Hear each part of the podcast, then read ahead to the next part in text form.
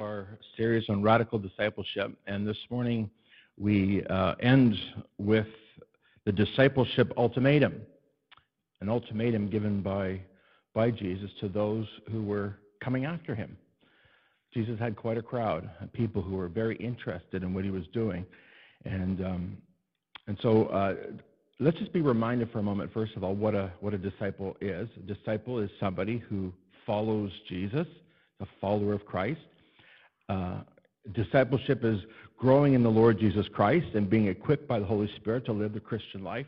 How many know today that no one decides, well, I'm going to be a Christian. I'm going to follow Christ, and I'm going to just do whatever Jesus did. You can't do that on your own. How many know that today? How many maybe have tried that and you've just found, man, it just doesn't seem to work out? Well, there's a good reason for that, and that's because you need the empowering of the Holy Spirit. You need the Holy Spirit to help you to live this life. And that is why when Jesus left this earth, he said, I want you just to stay put and wait before you do anything, before you try to serve me, before you try to tell others about me. I want you just to stay put and wait for the coming Holy Spirit. And of course, the Holy Spirit fell, and we call that the day of Pentecost. And at that moment, when the Holy Spirit came upon the followers of Christ, you know what it says if you've read your Bible, and everybody here reads their Bible every day, right? It's 4. Jesus, you know in Acts chapter 2 that it says that when the Holy Spirit fell, people, they spoke in tongues. Power came upon the Apostle Peter. He stood up, preached a sermon, and thousands came to Christ that day. You understand that this Christian life requires the empowering of the Holy Spirit. So here's the thing. This ultimatum that I want to share with you this morning, you can't do this unless the Holy Spirit enables you, but even more than that, unless the Holy Spirit helps you understand it. Because it's just too out there. It's too demanding. It's beyond anything anyone could live out unless they had some kind of supernatural help, some kind of supernatural empowering or strength. So here's what we read. Here's Jesus' ultimatum. Let's take a look at that.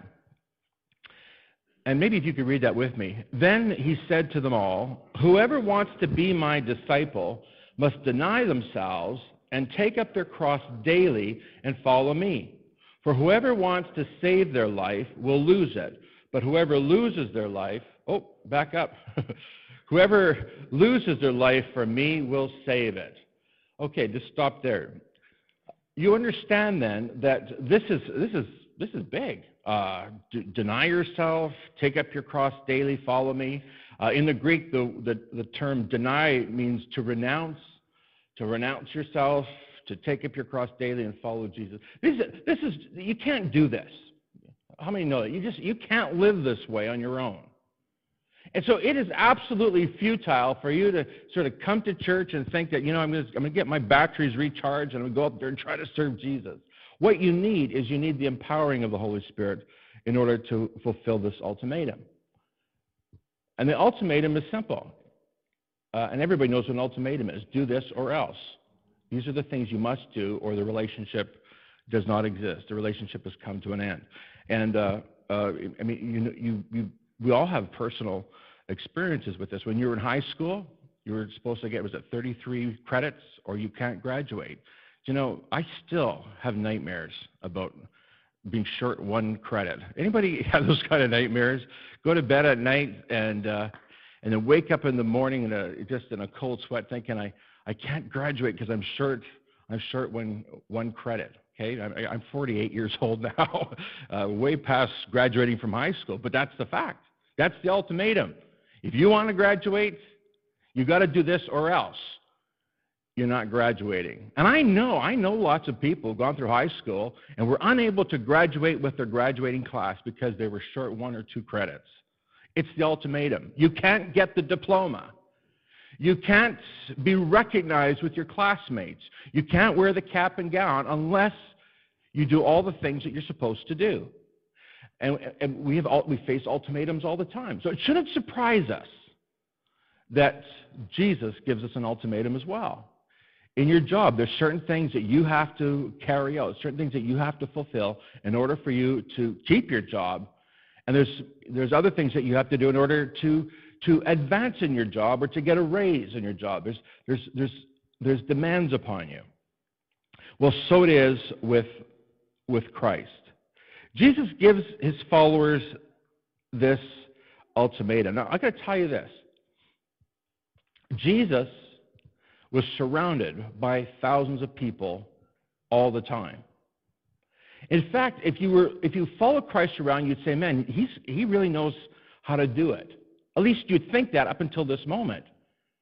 Because what Jesus now says to those who are following him is actually, can be considered quite a turnoff. This is not the way to get people to keep following you, Jesus. This is not the way continue to have a crowd. You don't put these kind of demands on people. But here's the thing that you need to understand today. Jesus is not trying to win a popularity contest. Jesus is not trying to win a crowd. He's not trying to have his ego massaged. What he's trying to do is he's trying to show you and me what it means to be a Christ follower. He's trying to show you what it means to be like him.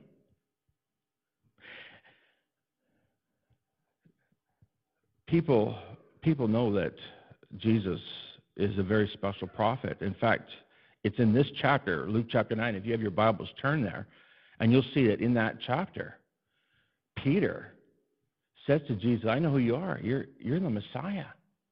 Now, listen to me, folks, this was amazing. This was an extreme pronouncement that anybody would suggest that anyone was, in fact, the Messiah, the promised Messiah, the one that was promised by God for hundreds of years. Peter all of a sudden stands up and says, Jesus, you're the one. You're the Messiah. You're the one promised by God. Now here, listen to this. All these people are following him, and they're seeing the miracles that he's doing. They're seeing some extraordinary things that they've never seen before, things that they only heard about.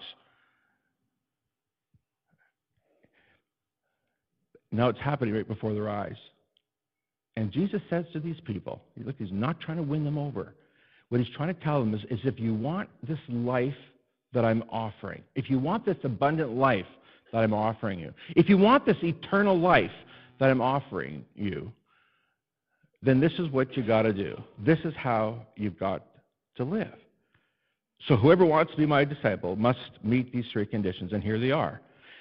And just look at the yellow words there. You must deny yourself. Would you say, I must deny myself? Could you just say that? And I must take up my cross daily. And I must follow Jesus.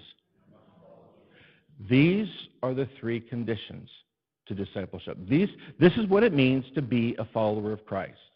It means you must deny yourself, you must take up your cross daily, and you must follow Jesus. Now, I've got to just remind you what this means. To deny yourself means literally to renounce yourself. And I looked up the definition of renounce in the dictionary. It says this, renouncing is to say a formal declaration that you no longer own, support, believe in, or have a connection with something. In this case, it's yourself. So you're making a formal declaration. You're letting everybody know. You're going public with this information. You're saying that you no longer own or support or believe in or have connection with yourself. Now, Jesus, this is just not the way to win people. This is not the way to get people to follow you.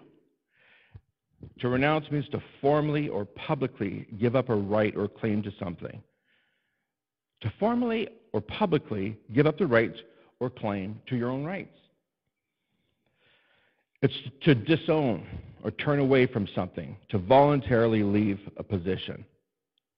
Back in December of 1936, some of you may remember hearing or reading about, maybe some of you remember it happening, King Edward VIII was not yet crowned. He hadn't experienced his coronation yet, but he was called King Edward VIII. He fell in love with Mrs. Wallace Simpson, a divorcee, and he intended to marry her. And the British people at that time said, this can't be. This cannot happen. The British Parliament said, this is impossible. How on earth can the king, who is supposed to be the head of the church, how can he marry a woman who is now going to divorce her husband so that he can marry her? This is just not going to work. So he had a choice to make. His choice was either to give up Wallace Simpson and keep his throne with all the rights and all the privileges and all the honor and all the wealth and all the prestige that went with that, or he could renounce his throne and have the love of his life. Well, you know the story. He gave up his throne. He gave up the privilege that goes with it. He gave up the fame and the fortune and all that goes with the throne of England. He renounced it so that he could have the love of his life. Now, I want you to recognize something today. This is precisely what Jesus is asking you to do. He's asking you to renounce the privileges that you have, to do as you please, to do what you want to do. He's asking you to give that up for the love of your life. And who is the love of your life? Who's the love of your life? Is it you or is it Jesus? And here's the thing. If you don't renounce yourself, if you don't deny yourself, if you choose to put yourself on the throne of your own life and say, I'm going to call the shots, no one's going to tell me what to do, nobody's going to push me around, no one's going to deprive me of my rights, if you choose that way, then Jesus is saying, you can't be my disciple. Wow. This is tough stuff. And that's why I said at the beginning, the only way that you could ever embrace this is if the Holy Spirit enabled you. Let the Holy Spirit open your eyes to understand and to see the wisdom in it. Are you prepared to renounce yourself? Because that's exactly what Jesus is calling you to do. He's calling you to give up your rights, where you say, I demand my rights. If I don't get them, there's going to be a fight.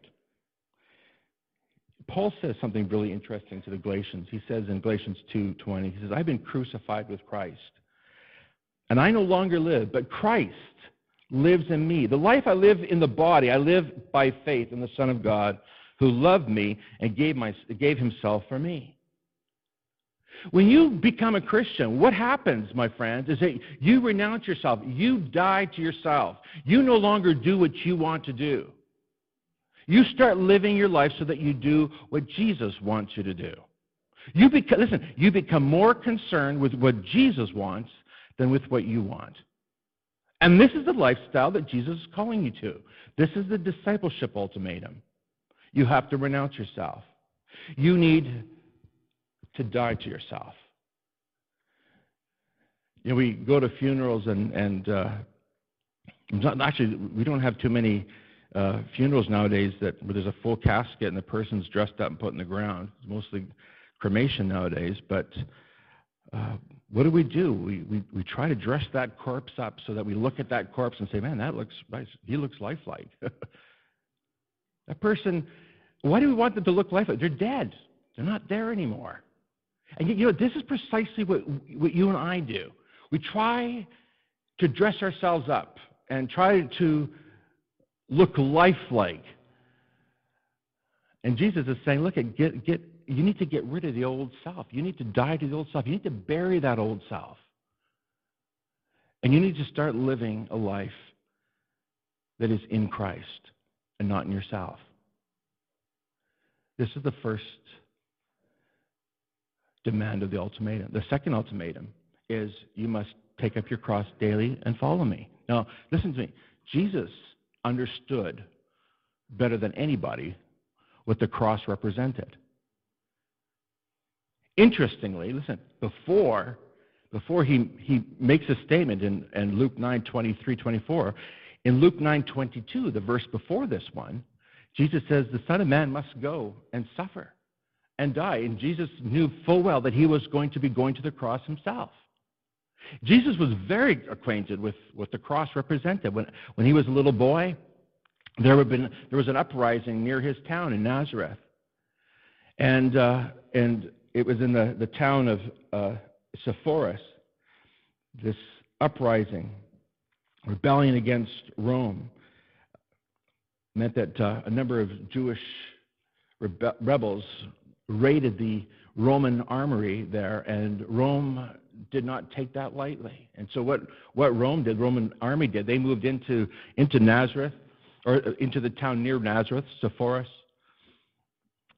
They took the women and children, they sent them into slavery, and then 2,000 of the rebels, listen to this, 2,000 of the rebels were crucified and put on stakes, on crosses, so that everybody in that area would know beyond a shadow of a doubt that it's a bad idea to mess with Rome.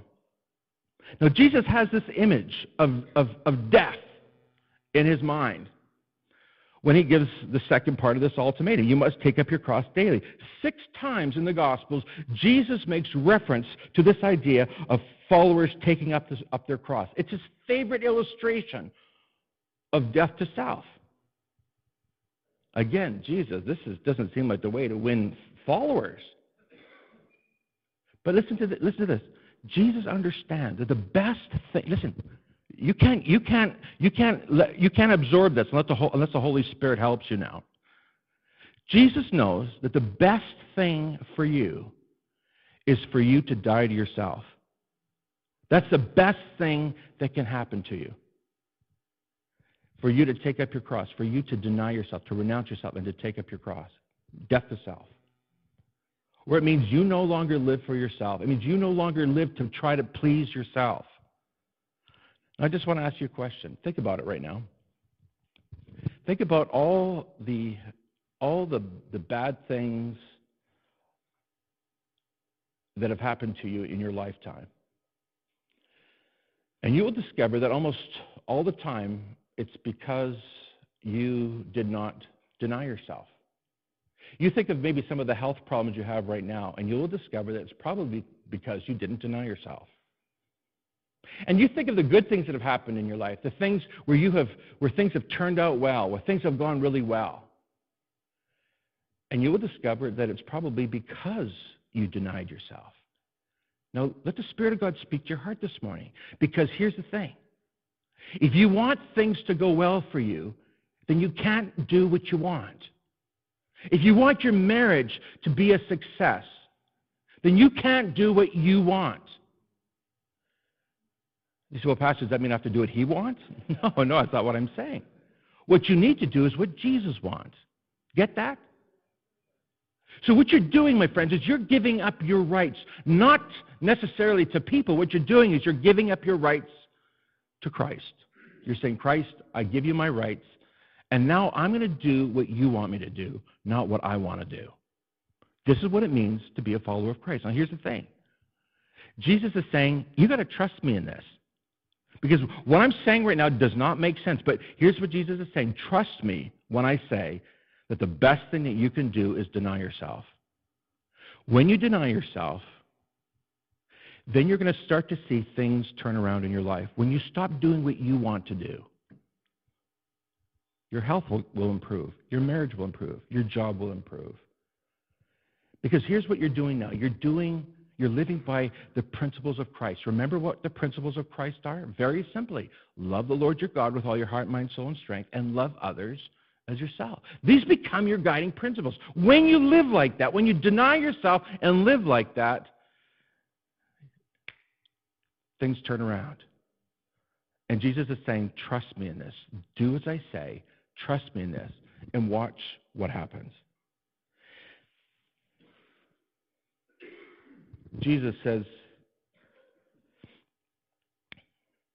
follow me. Follow me. You can take up your cross and follow me. I just got to remind you what Paul says about this message of the cross. He says in 1 Corinthians 1:18, for the message of the cross is foolishness for those who are perishing, those who are dying spiritually. But for those of us who are being saved, it's the power of God. The minute you hear that, you want the power of God in your life, then you got to make that decision today to take up your cross and say, Jesus, I'm not going to do what I want. I'm going to do what you want. So here's the thing. In dying to yourself, it means you're not going to hold that grudge anymore. It means following Jesus, you're going to do what Jesus did. What did Jesus do? He said, Father, not my will, but thine be done. This is the conditions of following Christ. You're going to do what he says. It means you're not going to get even with that person who really did you wrong. It means that you are going to partner with God in the work of caring for and helping the needy. It means that you're going to say, Lord, I'm willing to give my time, my energy. I'm willing to give even my own will to you for your glory and honor. This is not easy to do. I'm telling you, I'm just being very honest with you. And I'm going to tell you what the current modus operandi in Christianity in North America is. I'll tell you what it is right now. Here it is. What churches are trying to do is they're trying desperately to make everybody feel comfortable when they come to church because, and here's the reasoning, it's because you've had a hard week, and the last thing you need when you come to church is to have the pastor tell you hard things. Now, I'm not making this up.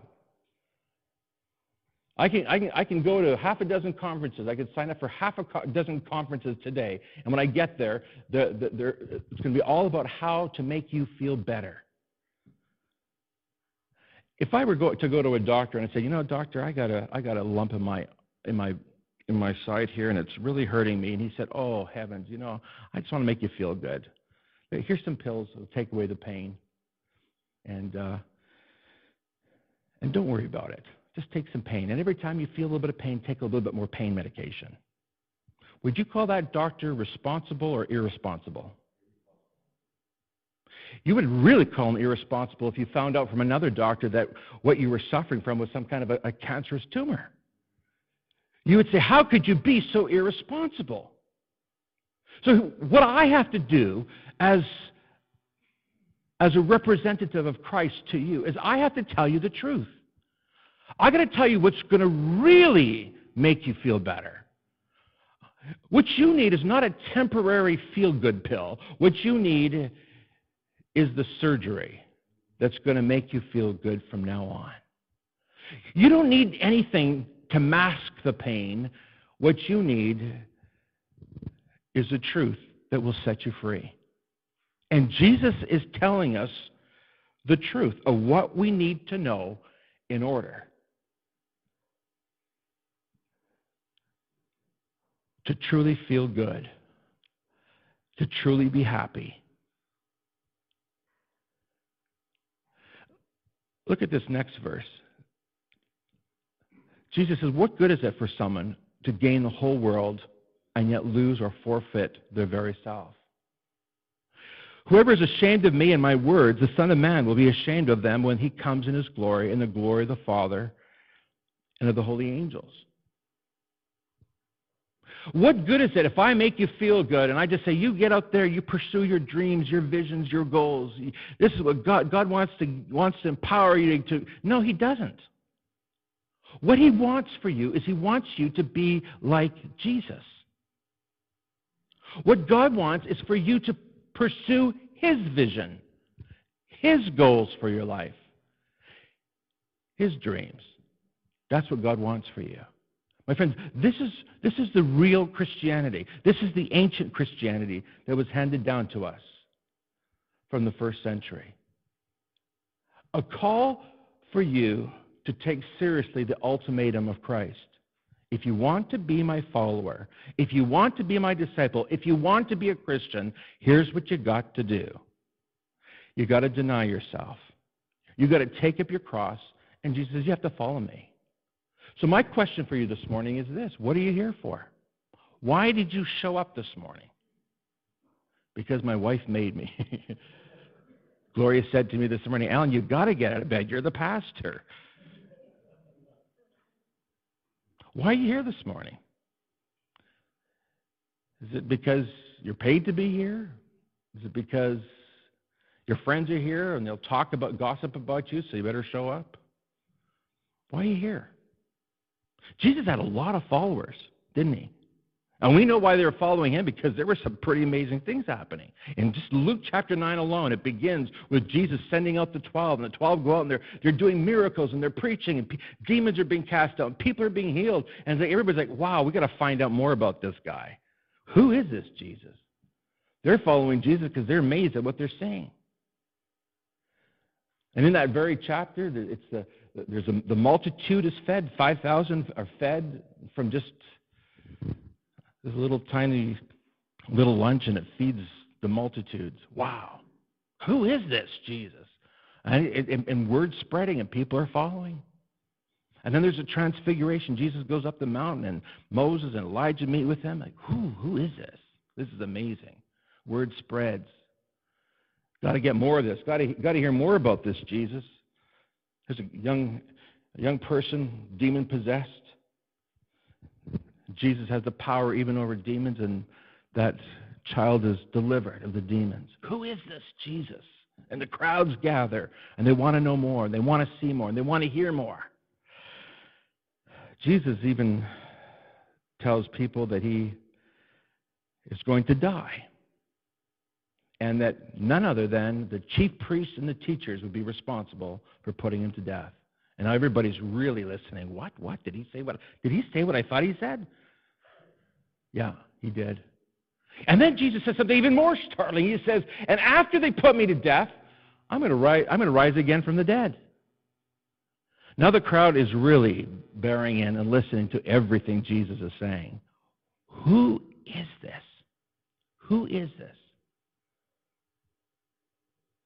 Now, Jesus knows he's got a crowd, and Jesus knows that these followers are extremely interested in everything he's saying and doing. And it's to these people who are following but yet have not made a commitment that Jesus says to them, you're the ones that now have to decide what you're going to do with this information. If you really want to be my disciple, if you really want to follow me, then you're going to have to deny yourself. You're going to have to take up your cross, die to yourself, and follow me. Do whatever I say, do whatever I do. I want to ask you, why are you here this morning? Back at the beginning of the last century, which is when I was born, the middle of the last century, but if you went to the beginning of that century, you'd find that it was this the socially or politically correct thing to do. Everybody went to church. Everybody had a Sunday suit.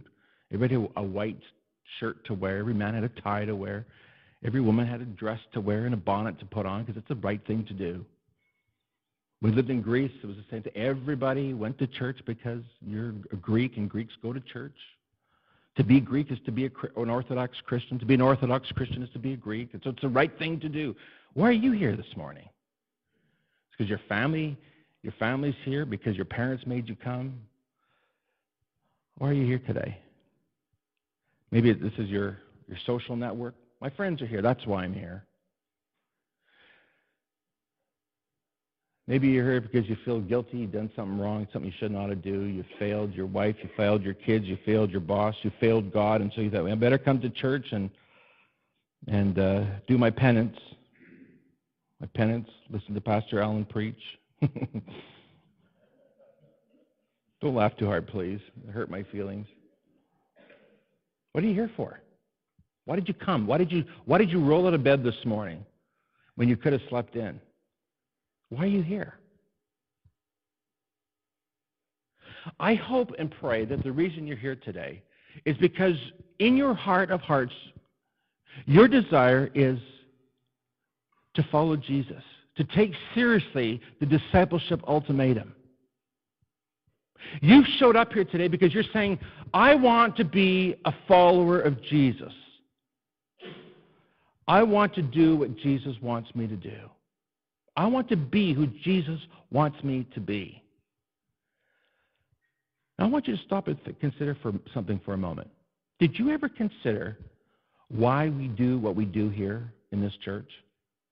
Did you ever wonder why I felt it was so important that we have a cafe here? Is it because some of you sleep in late and I thought, well, I just want to be nice to these people, make sure they get a coffee before the service starts? No, that's not why.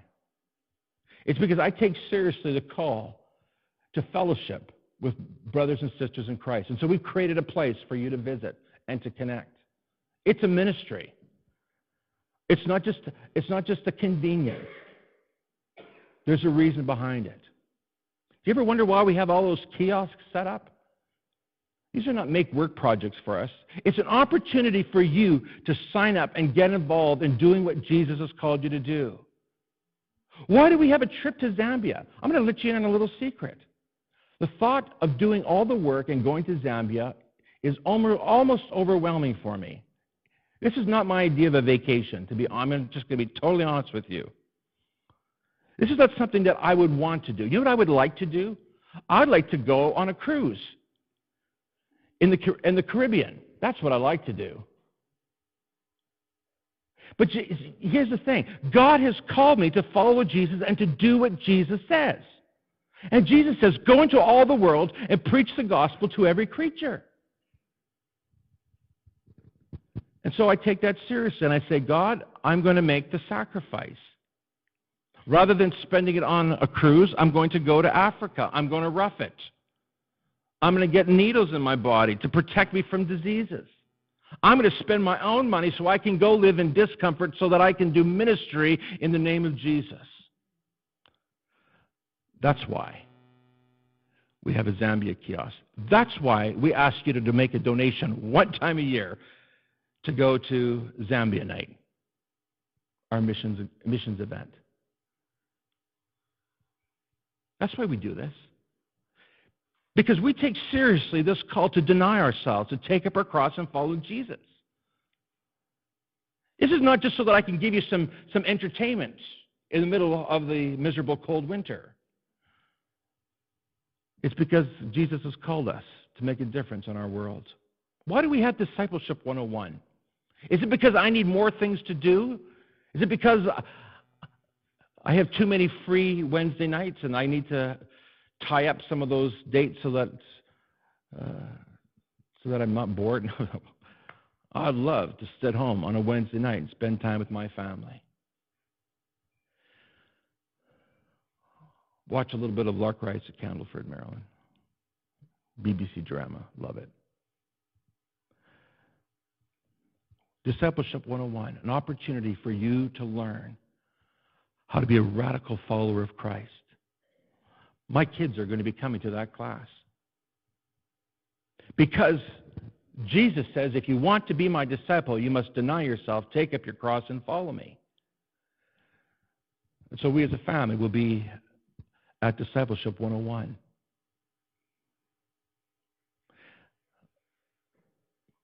Why do we have a time of giving? Why do we have a giving center? I know some people think, oh, well, you know, the church is always after money. No, it's not. It's an opportunity for you to give unto the Lord.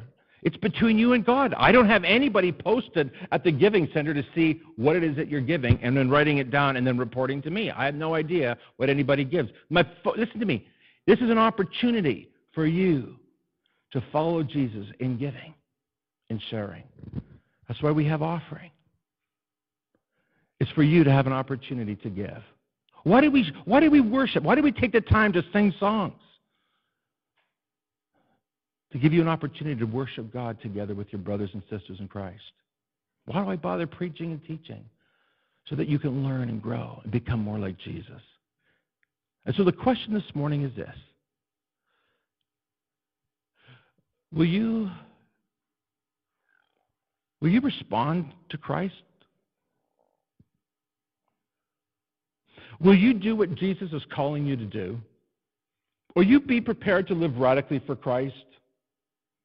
And for some of you, that might be as simple as not running out those doors the minute the service is over. But it might mean going, and it might be hard for you because it is. And I know some of you might find this difficult to believe, but for some people it's really difficult to go and sit down at a cafe and talk to people. And yet Jesus calls us to that, to love God, and to love one another. These are the principles we live by. And here's the thing. The more radically, the more serious you are about this idea of loving God and loving others,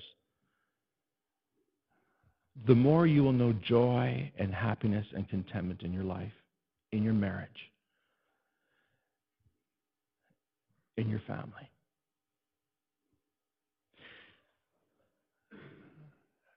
Jesus says, what good is it for someone to gain the whole world and yet lose or forfeit their very self?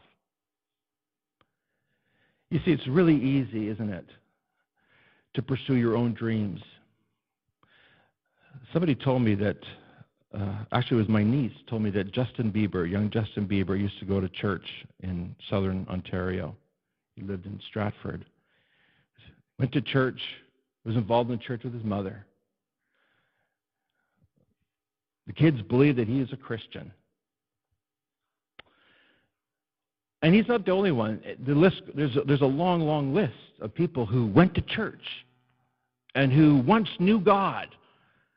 Elvis Presley grew up singing hymns. Johnny Cash, another one. Miley Cyrus, if you can believe it. And I could go on through a long, long list of famous, famous people that you knew who went to church, who once knew God, but who, when they heard Jesus say, if you want to be my disciple, you must deny yourself, take up your cross, and follow me, they said, no, I think, Jesus, I'm going to pursue my own dreams. I'm going to pursue my own plans. What about you this morning? What is your dream? Are you prepared to say, Jesus, I know that you know what's best for me? Because here's the thing. Someday you are going to die, and Justin Bieber is going to die. Miley Cyrus is going to die. She's a little billionaire. Did you know that? She talked about gaining the whole world. Wow. But what good is it if you gain the whole world and yet lose your soul? This morning, the Spirit of God is speaking to your heart. And He's calling you back to that place where He becomes number one in your life, where you say, Jesus, I'm going to do what you want me to do. Because here's the thing. Nobody on their deathbed ever says, I wish I would have had more money. They suddenly remember, although they may not be able to articulate it the way I'm articulating it now, but they suddenly remember the lack of relationship with God and the lack of relationship with one another, with people. My friends, this is what life is about. This life is all about denying yourself and living like Jesus. Would you bow your head with me, please?